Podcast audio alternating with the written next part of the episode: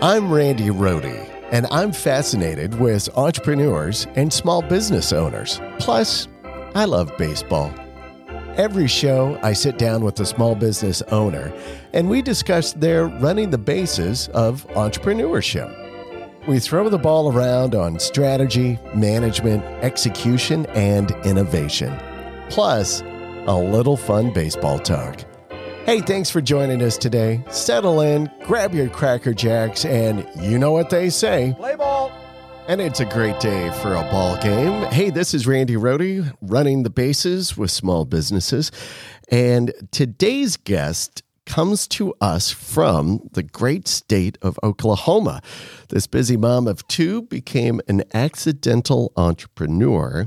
We're going to hear a little bit more about that.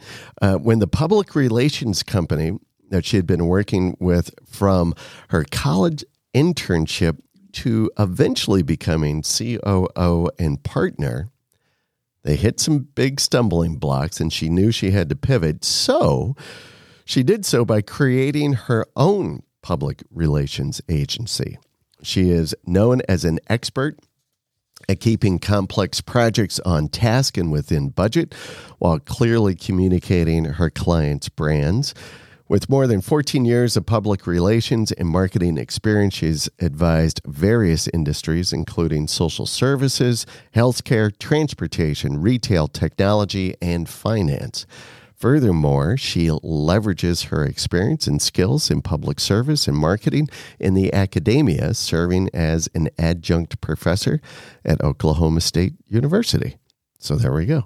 Please welcome to the show CEO of Resolute Public Relations, Nicole Morgan. Nicole, good morning. Welcome to the show. Good morning, Randy. Thanks for having me. Hey, so our researchers, you know, kind of find the most fascinating pieces of information on people. And this one, I, I'm not even sure exactly where uh, she found this one, but the uh, the info that I have in front of me says that you have been to the Netherlands 27 times. Is that right? And I'm going again next week. And you're going again. do you have a client Yeah. over there? What do you do over there? no, so my my mom's from the Netherlands. Her whole family is there, and so I like to go back at least every other year if I can. Sometimes I've been going more than that, but um, just really trying to keep the connections there with all of my aunts and uncles and my cousins, and and to to bridge that for my children too. So yeah, it's it's my happy place. It's really where I get to go and unplug and eat all the good food and everything. That's incredible. 27 times. Well, you you well traveled uh, at least on that path. Here's a little fun fact as well. Did you know that the Dutch are the tallest nation in the world? I do. My family is very short, so we did not get that gene. We we've been told that so many times, but I mean, I'm five four. My mom's Oh I think gosh. five three. So yeah, we're we're not the tallest people, but um, that is that is a true fact. They're also the most relaxed people in the world. There have been a lot of studies on that, so Oh, really? um, they have a lot going for them. Nice. Well, you really must kind of stand out, so to speak. You know, if you're the five four, I think the average height is like six foot for men, and just under that. for. Yeah.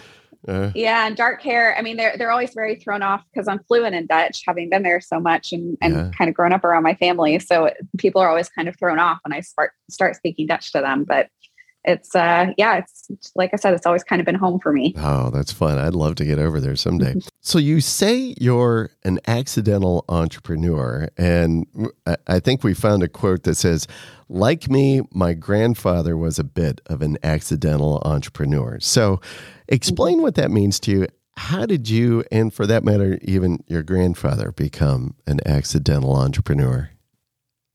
Yeah. So so my grandfather um lived in the Netherlands and he uh, was always in sales. And so he had started working for a, a company that sold allergy medication that was looking to start essentially a franchise in the Netherlands. It was a German company. And so he was helping the the franchisee set everything up and had been putting all this work into it. And right before the business launched, the franchisee said, I, you know what, I've changed my mind. I don't want to do this anymore.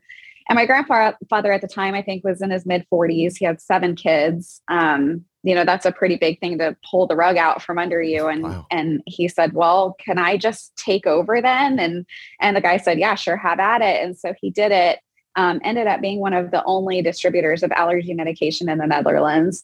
Um, had a very successful business. Two, three of his kids now run that business, and so um, and so it's been quite a legacy. And I remember going as a child. There weren't a lot of kids in the neighborhood, and so I would go help in the business and you know put stickers on things and lick envelopes and and just got to kind of be there for that. And yeah. and so maybe in hindsight that sparked something in me, seeing that this was something that was possible, but um, as you kind of had mentioned in your intro, I the company that I worked for, I started as an intern and stayed there for 10 years. So I was very loyal to the company, really loved what I was doing, um, and never had any ambitions of starting my own um, organization. But things kind of transpired and there were a lot of roadblocks that started to happen um, the owner had some pretty uh, significant personal challenges and his name was on the door and um, it just became very clear that the company was not going to be able to continue um, the way that it was. I had. Do you want me to jump into the the kind of the light bulb moment that yes turned it all for I wanna, me? Okay. I want to hear the light bulb. Yes. yeah.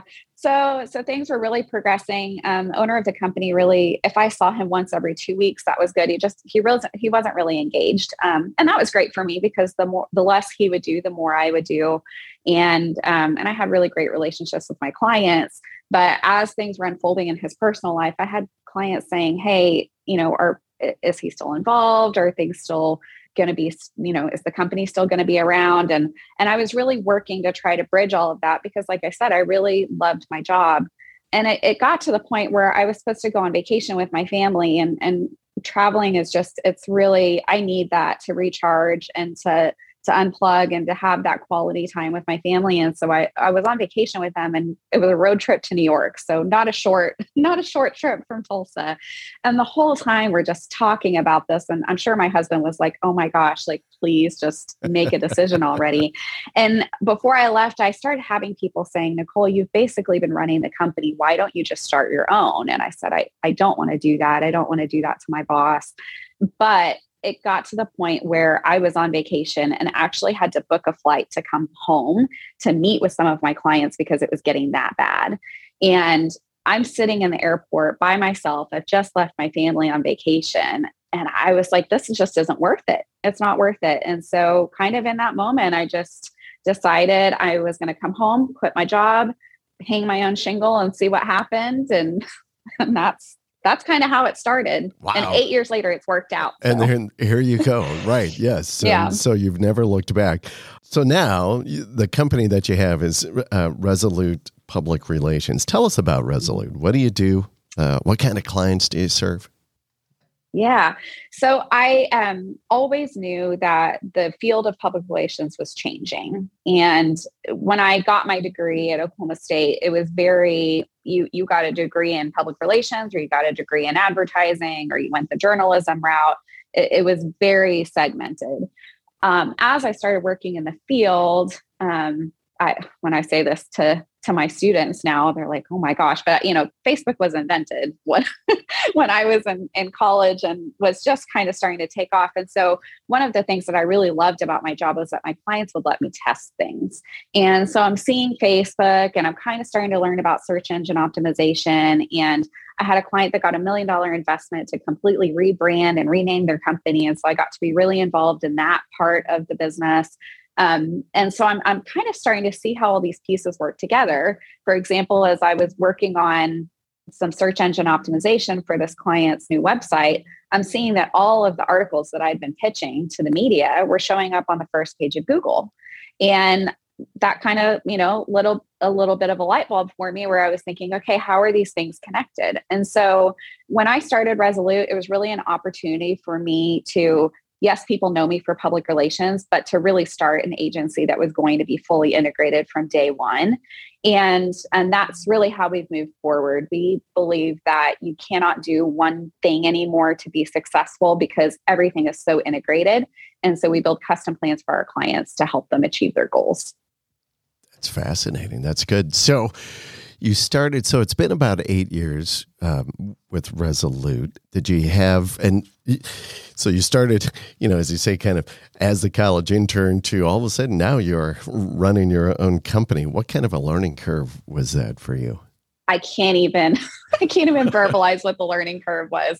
Uh, again, uh, there because we were so segmented, I didn't take a lot of business classes, so there were a lot of things that I just I did not know how to do, um, and I also didn't have a lot of knowledge from my previous company on on on how to do them. Um, I think there were a lot of, in hindsight now, and having run my own business, there are a lot of things that I would have done differently had the previous company been mine and so it was it was a blessing to be able to start from scratch but i have always said if i don't know the answer to something or this isn't my area of expertise i'm going to have to bring in help and so i lean really heavily on um, the professionals that i've hired to help me you know my cpa i feel like i talk to him all the time i have two different business consultants one who has worked in PR firms and really understands the finances and how to run an agency. I have another one who's more skilled in HR and operations.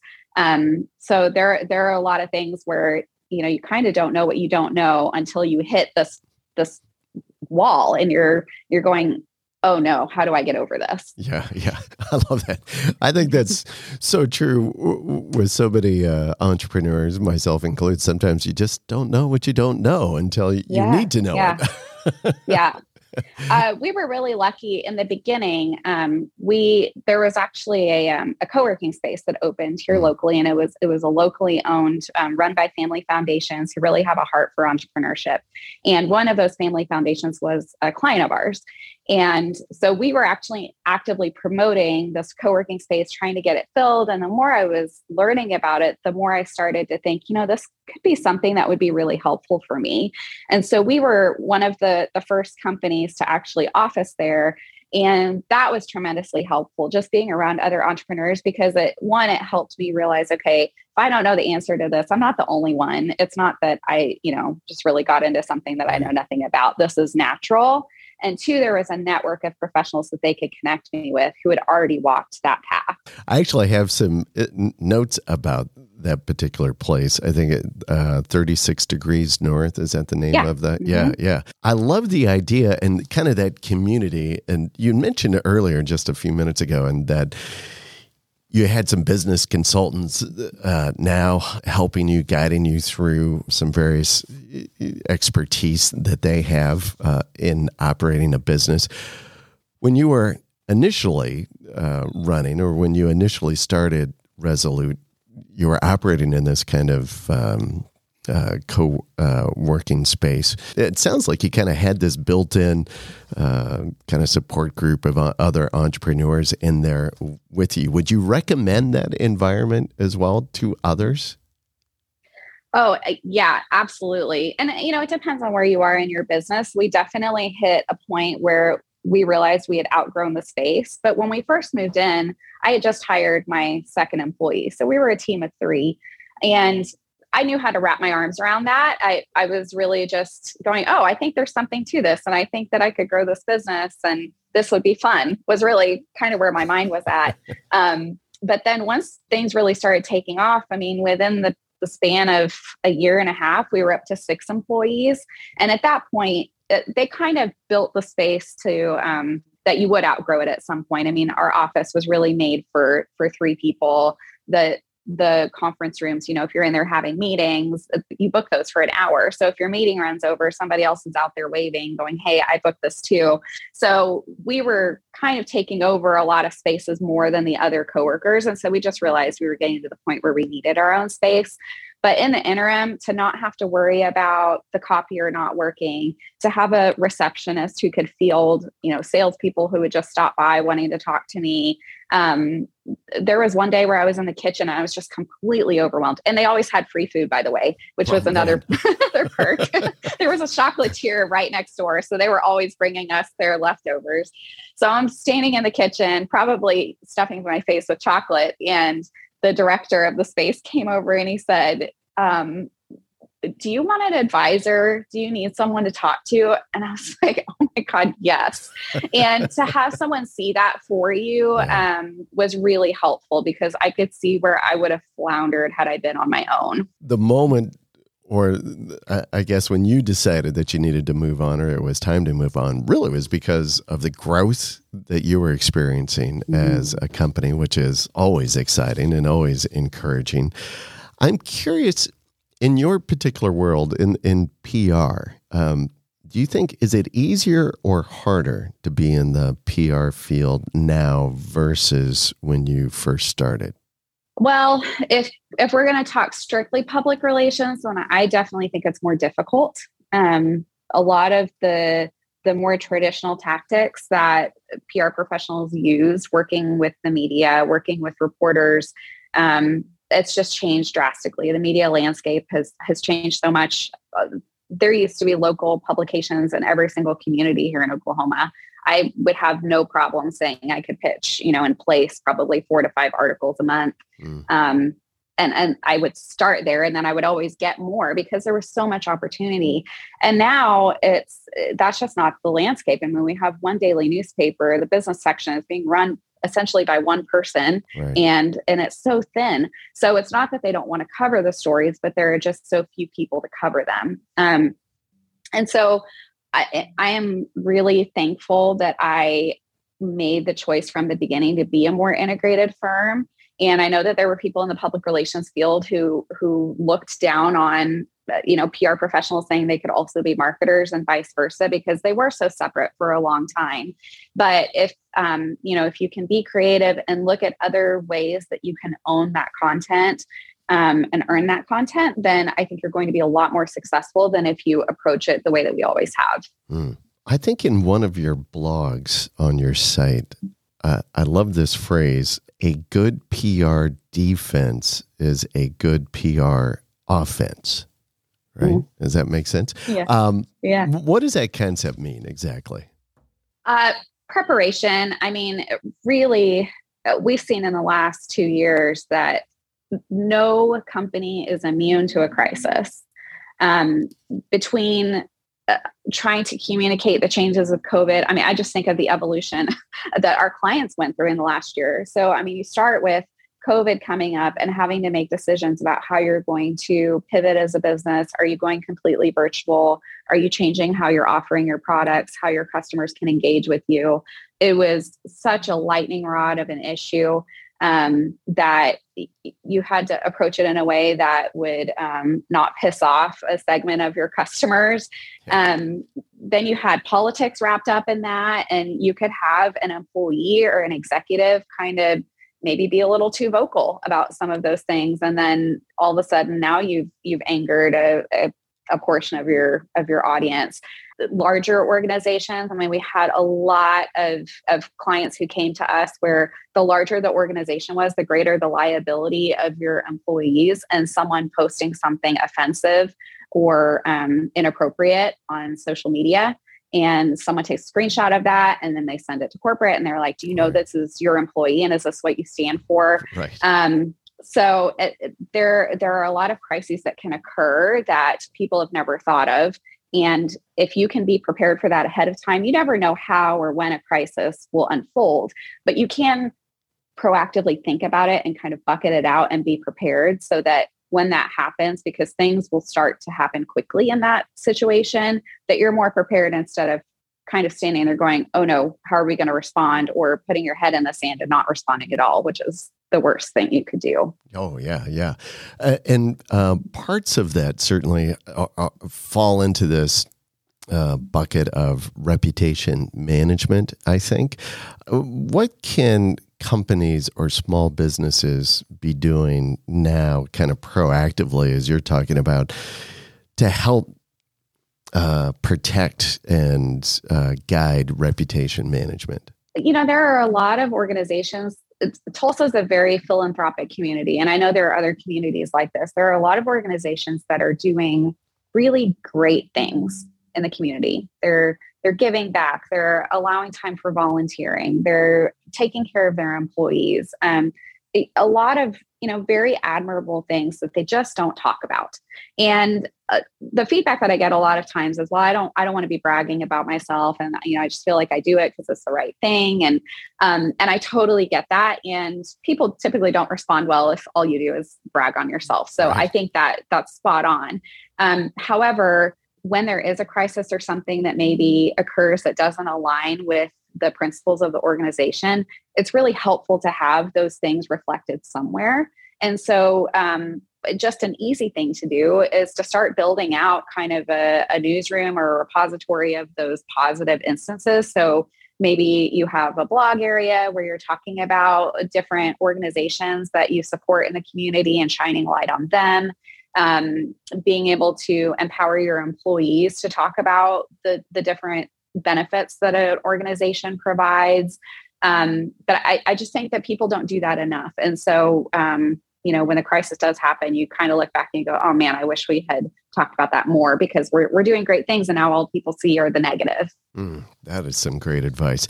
Um, earlier, you had mentioned about this great opportunity. Uh, uh, a client or a company you were working with all of a sudden had this big investment. You got to work on uh, relaunching, recreating a brand. I'd like to talk about brand identity maybe for a minute. How important is this for small businesses? So important. I think that you know it's it's not cheap to hire a professional designer and to really you know put together a strong brand but it i just always believe you should put your best foot forward and people will pay attention to that they pay attention to the materials that you put in front of them the logo that you have on your business card what your business card looks like. I even think the thickness of your business card. You know, there are a lot of places where people can cut corners, and I completely understand. You know, I didn't have any money saved up when I started my business because I never planned on it, it just right. happened. But there were certain things that I knew were going to be very important because they were going to be reflective of who I was as a professional. And you might not be in the branding space, but your brand identity should match the level of service that you're going to be providing. I love that quote. The brand identity should match the level of service that you're going to provide. That is a great mm-hmm. quote. Are there questions maybe that you could help our listeners who are, many are small business owners?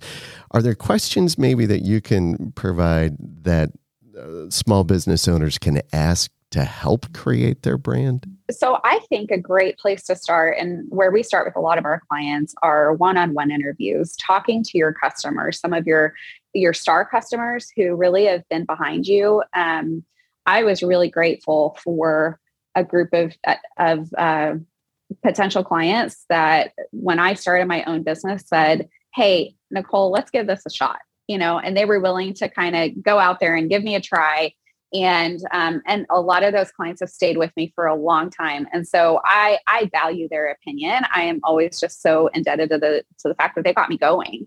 Um, and so talking to some of those clients that have been with you for a long time um, that being said our business has evolved a lot in the last eight years. So talking to some of your newer customers who have have known you at this point in time as you've changed um, talking to customers where you know it didn't go well that you screwed up. There was something that you're just you're not proud of. It you get that pit in your stomach every time you think about it.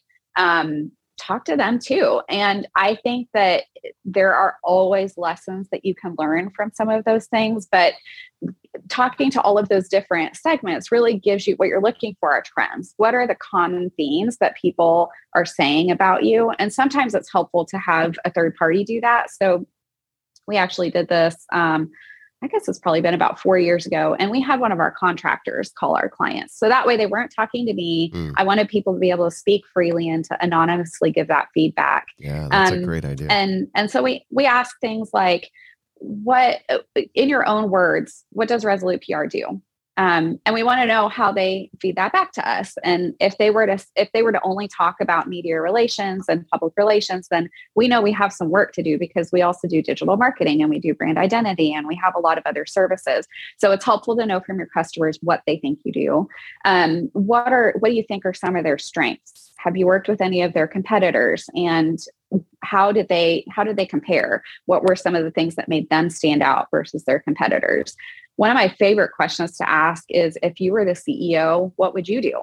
Hmm. And the the ideas that some of these organizations have, they're so creative because they're thinking about it. They're coming from a completely different place. Right. Um, so, so you're really trying to get to the heart of who you are as an organization, what makes you stand out, and where are you looking to go in the future.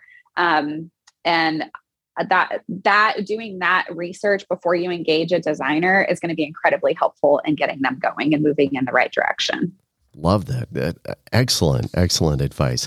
So I know with your company, with Resolute, I mean, this is your baby. I mean, you started, it was you and maybe one other, and now you have 10 uh, on staff. And um, so, how do you motivate your team? How do you keep them excited and, about moving forward and about the company? Uh, this has been kind of one of those learning learning curve things for me because I did not realize how much that depended on me. If I was burnout, they all get burnout too. If I'm energized, they all seem to be energized. That's a lot of pressure as a business owner to to to keep yourself at that level, and no one can do it 100% of the time. Um, but I really believe that the power in the power of one-on-one touch points. Our our team is small enough that I can do that, but at least with my senior management team, I'm meeting with them one-on-one every week. And we do talk about clients kind of at a high level, what's going on, but we also have the conversations of how are you doing? What's going on in your world? You know, and we we talk about we talk to each other as humans and as friends. And so I, I think that that helps keep them engaged. I know it helps keep me engaged because then if someone's having an off day, I have some context for why, um, and I can be sympathetic and give them flexibility. I, that's another thing that I hear a lot from the team that they've really appreciated is the flexibility even before COVID, when I started my business, my kids were really small. I mean, my son was not even a year old. My daughter was four. So uh, I I knew that when I started this, I wanted to be able to be there for the school programs or to get away to pick them up from right, school every right. once in a while or do something fun. And I always have extended that to the whole team, whether they have kids or not.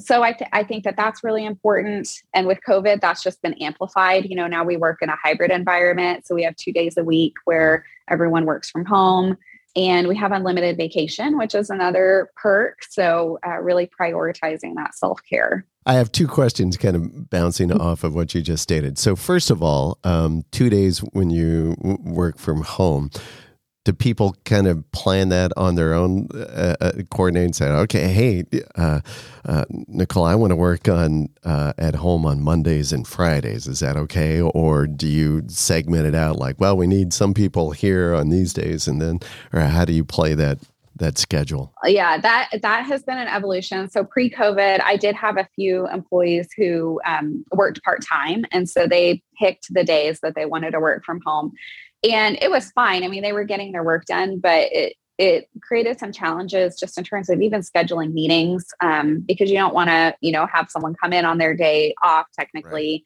right. to to be there for a meeting. So um, it it was a little challenging and then so now we all work from home on wednesdays and fridays and actually a, a, half day on monday as well so what i found is that it's really important to have everybody in the office on the same day because that's when a lot of the collaboration happens. That's typically when the meetings happen. Um, so everybody's able to uh, to really you know do do that part of it so that on the days when they're working from home they can really put their heads down and get their work done and not saying that it works 100% of the time if a client needs to meet on a wednesday or right. a friday we're not off that day so we'll still do it but we really try to kind of prioritize the collaboration and the in-person meetings on the days when we're here. Yeah that seems like that would work much better. I, I was just my uh, staff are all dispersed and so everybody works from somewhere. Uh, I, I, think it's kind of interesting to think wow how would that work? And i know there's tremendous value in having folks together in the office if possible just that mm-hmm. collaboration that vibe that energy that you can get. So yeah that's a great idea. I think great process. You also mentioned this thing that I love unlimited vacation. How does that work? And I mean, that is a very progressive kind of idea as far as kind of planning a workforce. How do you manage that? Yeah, well, it started kind of accidental because I didn't want to have to track it, um, and no one was taking advantage. And so I thought, well, we'll just keep doing this. Um, what I've learned is that we have to, um, we definitely have to put up some guardrails and and be a little more strategic about it. So we're we're in the process of doing some of those things, um, but at a high level, it's making sure you know, one, you can't take a month off, so uh, it has to be within reason, and usually again with us working from home on on fridays that kind of uh, typically people will take that friday off and then you know and then it's not so bad because really you're just missing one day in the office right. um so so yeah usually people will take you know a week or just a few days on either end of the weekend um, and they have to approve have it approved by their supervisor um, we don't like multiple people from the same team being out at the same time because right. you know that you're having someone else uh, uh, kind of step in. Um, and then everybody's been really great about still being available if there's a question or you know they'll kind of keep an eye on their email so they can they can check in. But uh, it, it really has not been a problem so far. Actually, what we found is the opposite to be true. There are there are people who because they don't have that trigger of knowing that they have vacation that's about to expire they just don't take it yeah and so we have to we have to actually force some people to get out of the office and take that time off to recharge. Well, I love vacation. And I know even if I personally, I could say, well, I've got unlimited vacation, I suppose. Um, but I like what I do. I like to work. And um, mm-hmm. I, am one of those people yeah. that tend not to take time off, even though I probably should more. One of the things I think is a great example and a lesson for business owners, something that you do that we kind of stumbled across, um, but I think you do this very intentional, which is that you tend to celebrate a lot of your employees and highlight mm-hmm. and promote or recognize your team members um, through the company's social media like Facebook. We've mm-hmm. seen just a lot of posts that you do and like celebrating, congratulating team member Randy for, hey, you did a great job on doing this. We couldn't have done it without Randy doing this kind of thing. Mm. That is a great example, I think, in order to help kind of cultivate this culture with your company. How did you stumble across that? Is that just one of these natural, wonderful things of Nicole, or was that intentional that you learned through an advisor? Yeah, no, actually, it does not come naturally to me because it's not something that um, that particularly motivates me. And so I, you know, I'm the type of person that I just kind of put my head down and I do my job. And I mean, I'll apply for awards and I like recognition, but I don't need it to to feel like I'm doing a, a good job. Not everyone operates that way. And so I did, I, you know, I had some great employees who have been with me for a long time come to me and say, Nicole, like this is something I struggle with. I need you to tell me when I'm doing a good job. And and I always thought, well, I thought I was saying that, but they weren't hearing me, which means I wasn't doing a very good job of it. So I did. Um, I talked to one of my business advisors about this, and I said, "Can you give me some tips for how I can do this better?" And I did put uh, someone on my team in charge of our social media, and I delegated that to her. I said, "I really want to make sure we recognize." Um, birthdays. I want to make sure we're recognizing our work and that we uh, that we profile, you know, whoever it was that worked on it. It's always been important to me that I'm not the only face of the organization and that people know that there are other people on the team who make the magic happen and and so that i think has always been something that's come natural to me. But yeah i appreciate you saying that because that tells me that i've i've come a long way. Well i'm giving you some recognition. Yeah. Uh, uh, well and you hit a great line right there because i think it's a it's a tremendous lesson for us all which is just because we may think that we're doing it but people are not hearing it. And so the perception mm-hmm. is really what counts is their perception, not because we think we're yeah. doing it as well. I think I'm doing it. Well, how come you're not hearing it? Well, they're not yeah. getting it. Um, and so right. we have to change, uh, I think, in the way that we're communicating or processing or doing whatever it is that we're doing because it doesn't matter whether what Randy thinks, it's really is the employee or my wife or my kids yeah. Yeah. or whoever it is, right, in our organization. Well, and I, I have no data to back this up, but my hunch is that a lot of entrepreneurs probably struggle with this because if you were someone who needed a lot of feedback and recognition, sure. you probably wouldn't have made it as far as you have because it's yeah. a, it's a lonely thing to do. And um, uh, so I, I think that um, I'm I'm glad that this employee felt comfortable enough to tell me that and to be honest with me about that and um, that's that is something that i've always really encouraged with the team is i have an open door policy i want you to talk to me about anything that you're struggling with or anything that we could be doing better and we have we've had a lot of honest conversations and so that that's something that i've always really appreciated and encouraged yeah good good steps forward all right, Nicole, it's that time of the season. And it's time for the seventh inning stretch. All right. Before we started recording, I asked Nicole if she liked baseball, and uh, been dreading this.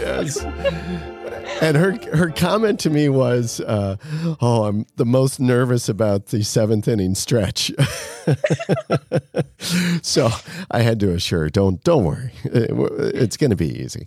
So the seventh inning, though, is where we get to ask you a little question that's kind of in your ball fields and expertise. We're going to talk about Major League Baseball logos, right? Brand identities. Okay. All right. Okay.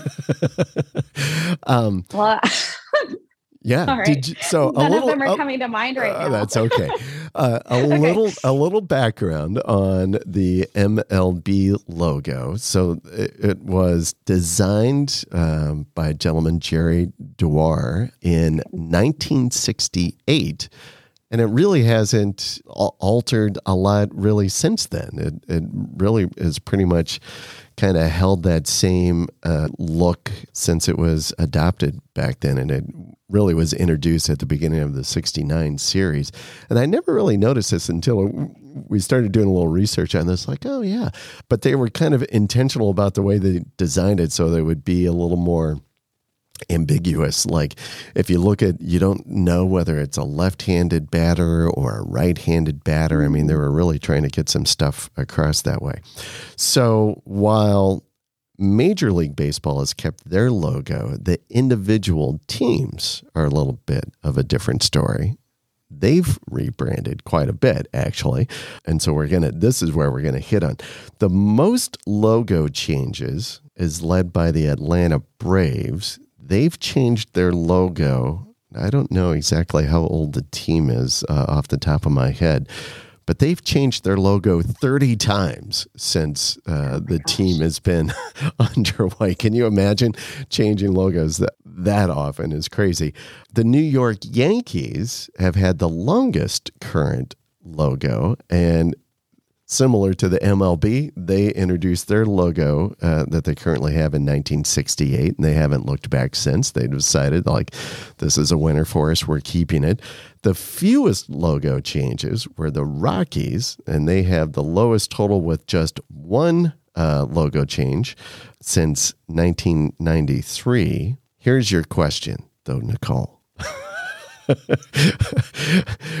We're doing this via video as well, and she's kind of like, "Oh my god!" She's you know this look. What is the average number of logo changes per team in the MLB? Oh my gosh! Well, that's sixteen. Not totally bad. guessing here. That's not bad. 16, uh, 11 actually is. So, okay. yeah, All right. that, we'll call that a hit and you get on base. There you go with that. But yeah, 11 times. I know. So I live here in Cleveland and we are just, this is our first season with a new, we changed the name and we changed the logo. And uh, so there's a lot of processes. And, you know, as you were talking about brand identity and relaunching or renewing a brand, you know, can you imagine what that would be like? for a baseball team, all of the logos, everything in the mm-hmm. stadium that you have, let alone digital and uh, crazy, crazy. Yeah. There are so many assets that people don't think about when they talk about a logo change or or even a name change for that yeah. matter. And it's interesting. I, I, I don't know if it's a post COVID, you know, everybody kind of has like evaluated themselves and is like reinventing themselves. And so we've had a lot of potential clients come to us wanting rebrands. And I love doing rebrands. I mean, I think it's a lot of fun, but I do have to ask them, are you sure? because there are, you think about all of the signs, the t-shirts, the uniforms, yeah. the, all the tchotchke that you have. I mean, there are a lot of things that have that logo on it. And when people really will identify with that that brand eh, you know it becomes it should become synonymous with the organization itself and you see that and you you immediately yeah. think of them so it's a big undertaking it is um, it is we yeah, even yeah. Uh, my agency we rebranded about three years ago, I think, a little more than three years ago. And I never really kind of thought about it at that point, but oh my gosh, it was a, uh, a big mm-hmm. process of all of the assets that we had and to get it out there. But yeah, it was a lot of fun. I think the Yankees have got it right, though. If you got a good one, just hold on to it. So, yeah, uh, yeah. Uh, all right. You, well, you know, get, you get yeah. to the point where, oh, sorry, I was just going to say, you get to the point where sometimes things just get so outdated that you have to. So, like one that we just did oh, yeah. um, this last year was for the Port of Catoosa, which is the most inland waterway in the country. And it's right here in Tulsa. No one hmm. expects that, but they have shipments come all the way from China to Tulsa. And their logo had been around for 50 years, but it, it was it was a tugboat. And in 50 years, the port has evolved so much. I mean, they have a huge industrial park, they have sure. rail, they have trucking. I mean, they have all of these different modes of transportation that all converge on this one location. And and so the 50th anniversary was kind of the the excuse for saying, hey, I think it's time to move beyond the tugboat and yeah. to do something different. Yeah, I can imagine, so especially especially in that because it makes it, you know, a tugboat. Um, would make it seem like it's not as nearly capable in today's world and environment, and especially in transportation mm-hmm. and and uh, logistics. And you think a tugboat, yeah. Um, but yeah, yeah, I would think you would need to kind of modernize something like that. So, right. uh, very good. So we're going to get back into this. You are involved in something that uh, we have a commonality, which is the Chamber of Commerce and uh, you were actually recognized as Tulsa's Regional Chambers Young Entrepreneur of the Year. Uh, whenever that was, congratulations! I don't have the year on that, but that's terrific. Um, I think it was 2018. Is that right? Yeah, it's been a little while. Mm-hmm. Man, see, I pulled that one out. Why are you involved in the chamber? Why do you, what's the value that you find? Uh, well, a few things. One, the chamber, while they weren't my first client, they from the very beginning uh, were a champion for me. Uh, they really valued me as as a startup, and I think saw potential in me and my business, and so they were really instrumental in helping me get connected to other businesses who could potentially benefit from what we did. So I'm always grateful for that, and they've been very flexible in, in finding ways for us to to sponsor things or to get recognition when even financially we couldn't quite make it. We would do trade or we would you know we would find other ways that we could be involved at that level. Um, our chamber is uh, very involved in economic development very involved in education very involved in policy. And so there are so many different places where you can get plugged in depending on your interest. And i didn't really know what my interest would be. So i uh, honestly feel like I've been involved in almost every single one of them. I would go to luncheons or I would um, I chaired the the One Voice Agenda process, which was basically a, like a roundtable discussion, series of roundtable discussions to determine what they wanted the chamber to advocate for at a state level, but also on a national level. So I learned a lot in that process. So I, I think it has really helped me get plugged in with the business community and the issues that not just that we're facing, but that our clients are facing and to be better informed. So, in moving forward a little bit, and still wanted to kind of pick your brain on PR advice. Um, small business owners may not have a big budget for PR. Where would you advise to spend their dollars, and where is it not necessary to spend the dollars? Uh, social media, I don't think is as necessary as it once was from an organic. So there, you know, there's organic content and then there's paid content. And with the algorithms working the way that they do, you can spend a lot of time and a lot of money and a lot of effort on developing Facebook posts, Instagram posts, LinkedIn posts that frankly will just not be seen. And it's helpful to, to have a presence there and to post something every once in a while. But I would not have the expense of hiring someone just to do social media. Now on the paid side, that's a completely different ballgame. And so you have, you know, paid ads through Facebook or through Instagram where you can be very targeted right. in who you're trying to reach and and serving those ads to people who would actually engage with your business. Um, same thing with Google and LinkedIn. We've seen a lot of success on all of those platforms. I, I would just tell people to proceed with caution. It's a little bit like a lightsaber. And so if you don't know how to use it, you can waste a lot of money too, or you could chop your arm off. So so proceed with caution but there are a lot of training tools that are out there and things and and a lot of professionals who do this too and um, that's where i see more of that moving what you can do is things that you can be doing on your own would be things like blogging or producing content and then you can push that content out by backing it with a paid campaign that's a great idea. Almost kind of segues, and you, you almost answered already. Uh, kind of my next question I wanted to hit was how can small businesses begin to amplify their brand and and their mm-hmm. brand identity? And I think one of the things is what you just mentioned is creating content on their own, maybe through articles or blogs.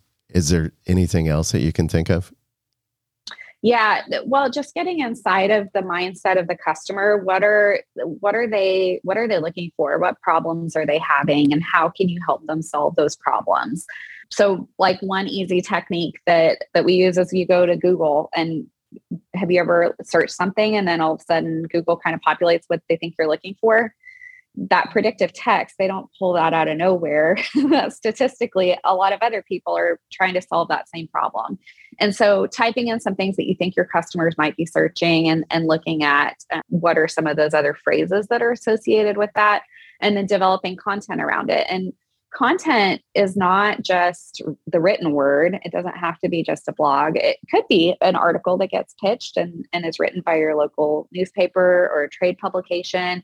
It could be a video and video doesn't always have to be highly produced. It could be something as simple as you know what we're doing right now on an iphone. Right. it could be an infographic and there are a lot of great low cost tools out there like canva is one um, that already has templates built out that look really nice for building infographics or, or different different graphics that you could be sharing. So there are a lot of ways to, to get that out there, but I would say don't just develop content for the sake of developing content. Make sure it's something that aligns with your customer. Yeah, that's great advice. All right, so here we come. We're down to the bottom of the ninth, and this is where I ask all of our guests what advice do you have for the rookies in the game? So, those people just starting out in business or those who already have their business and are looking for some guidance from some great veterans like you in the game? I, I think that um, sometimes people just need to hear you you can do this you wouldn't have gotten this far if you couldn't and it can be really overwhelming when you know you get that first big project or um, or maybe you've been at it for a little while and you get something that it's really big like this is kind of the moment where you know you're to make it or break it. And just to have confidence in the skills that you have that's what got you to this point. And you you have worked really hard you've done um, you've done your homework, you have built a company. I mean, that takes guts to do that. And so to keep pushing through and to ask for help. If you hit a wall, it's not because you're a failure, it just means you need some extra help. And so invest in bringing in those advisors or you know other organizations ask for advice. Don't be shy about that because there's there's nothing wrong with saying hey i need a little help here. If people would like to get a hold of you we'll have these links in our show notes but they can reach you via the web at resolutepr.com is that right Yes. That's correct. Very yeah. good. Well, listen, Nicole, it's been so great getting to know you a little bit, having you on the show. I really appreciate it. Yeah, it's been great to, to be here. Thank you for going easy with me on the baseball. I was really hoping the question was going to be like, what's your favorite food to eat at a baseball game? Because that's that's typically where you'll find me. oh, yeah. Standing in line. But yeah. Well, that's a great question, no, too. I love that. Yeah. Um, no, it's been great having you on the show. I appreciate it and uh, wish the best of luck and growth for you and the team at Resolute. Congrats. Thank you. Thank All you right. so much. All right, folks, that's the ball game. Thanks for joining us today. And if you like our show, please tell your friends, subscribe, and review, and we'll see you around the ballpark. Running the Bases with Small Businesses is brought to you by 38 Digital Market, a digital marketing agency committed to client growth with lead generation, higher conversions, and increased sales. Connect with us today at 38digitalmarket.com.